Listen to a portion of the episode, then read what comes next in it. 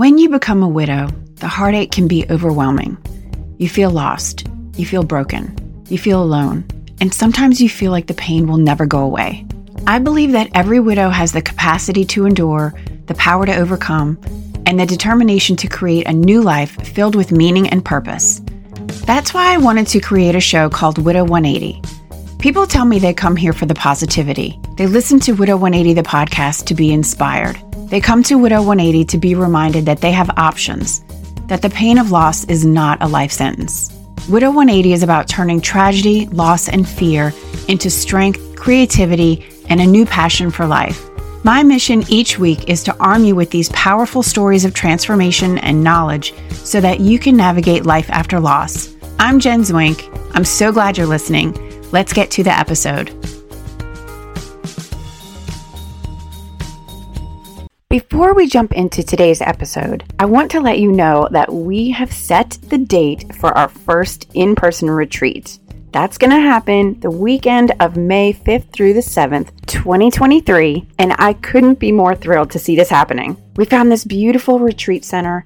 It's located about an hour outside of New Orleans. Picture a beautiful lake, sprawling woodlands, hiking trails, it's so peaceful and serene. We have some amazing things planned. We have exercises and group activities to help you reflect and reconnect with your true self. I think it's so vitally important to give ourselves the gift of time and space to heal after we lose our loved ones. And this is the perfect place to do that with this group. It's going to be three days of de stressing, decompressing, connecting with others, and finding this next version of you. I can't wait. You can register and get more information at www.widow180.com forward slash retreat. That's www.widow180.com forward slash retreat. Now let's get to today's episode. Hello and welcome to this special edition of Widow 180 the podcast. Today is Valentine's Day, 2023.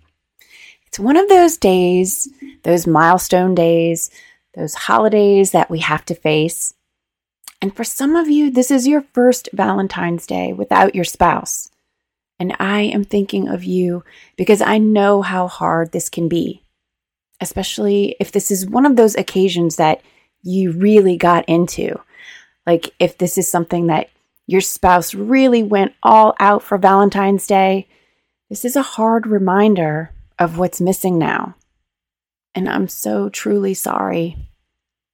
My intent for this podcast episode was to come up with some helpful tips on ways that we can make it through Valentine's Day and make it a little more bearable, a little less hurtful.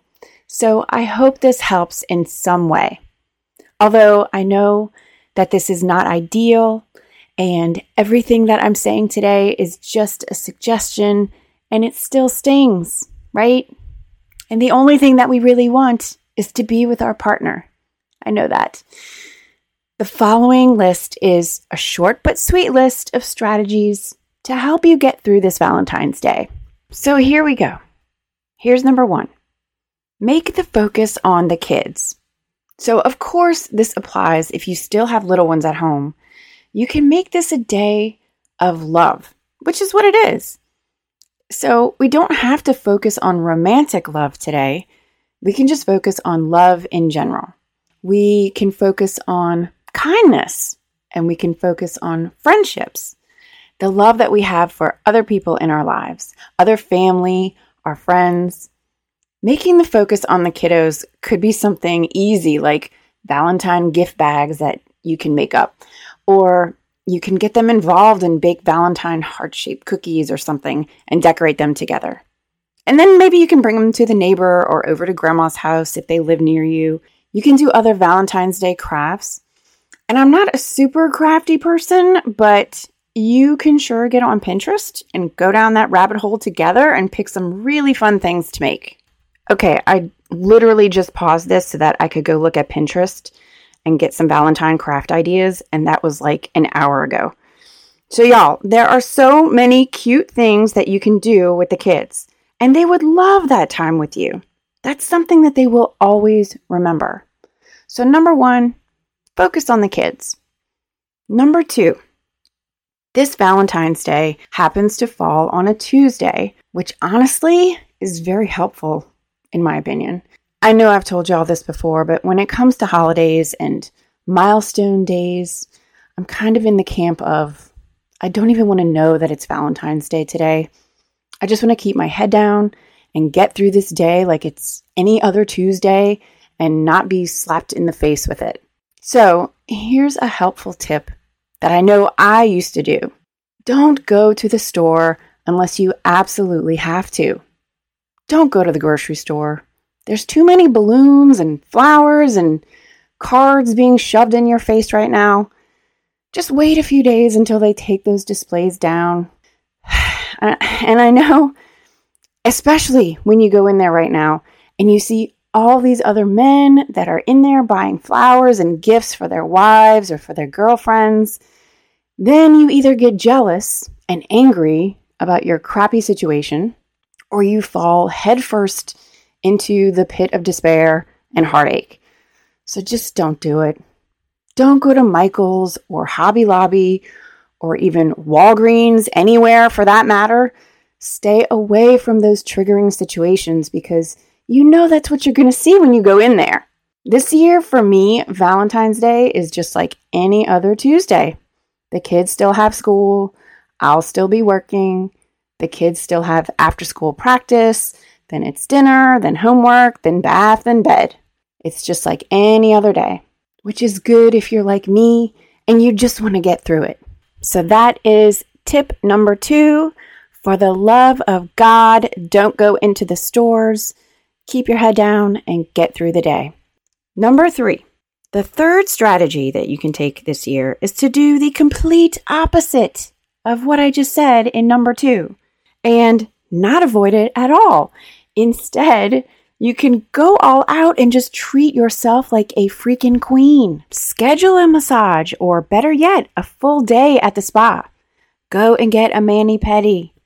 This does, of course, require a little pre planning because you can't always just walk into your favorite spa and get a massage immediately on demand, unfortunately. So if you can't do it on the actual day of Valentine's Day, maybe you do it next weekend.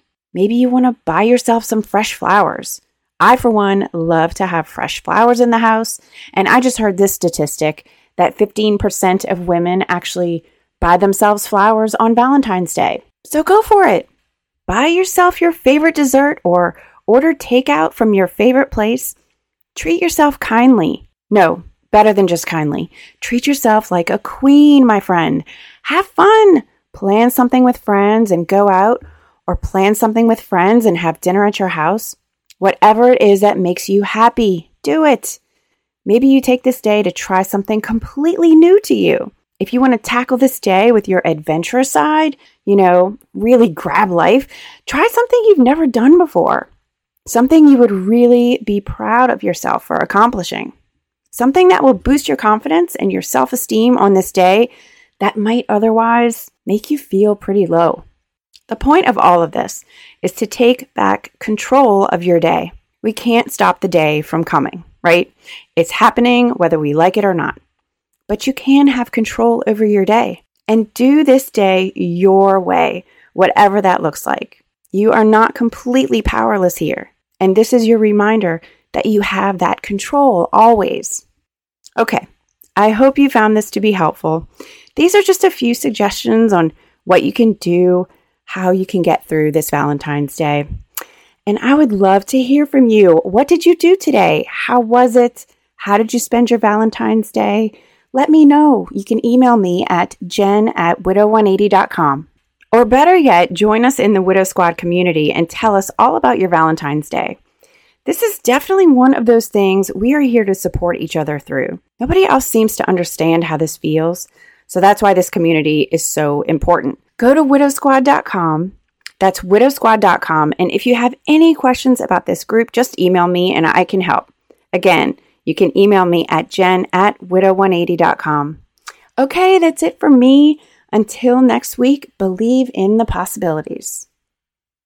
Thank you so much for listening to Widow 180 the podcast. If you enjoyed this episode and you're seeking daily inspiration and guidance, you can follow me on Facebook at Widow 180 the community, on YouTube at Widow 180 the channel, and on Instagram at Widow 180. If you're interested in more grief and widowhood resources, including our latest freebie, How to Get Your Life Back Together After Loss, a 10 step checklist, head over to www.widow180.com forward slash freebie. That's www.widow180.com forward slash freebie.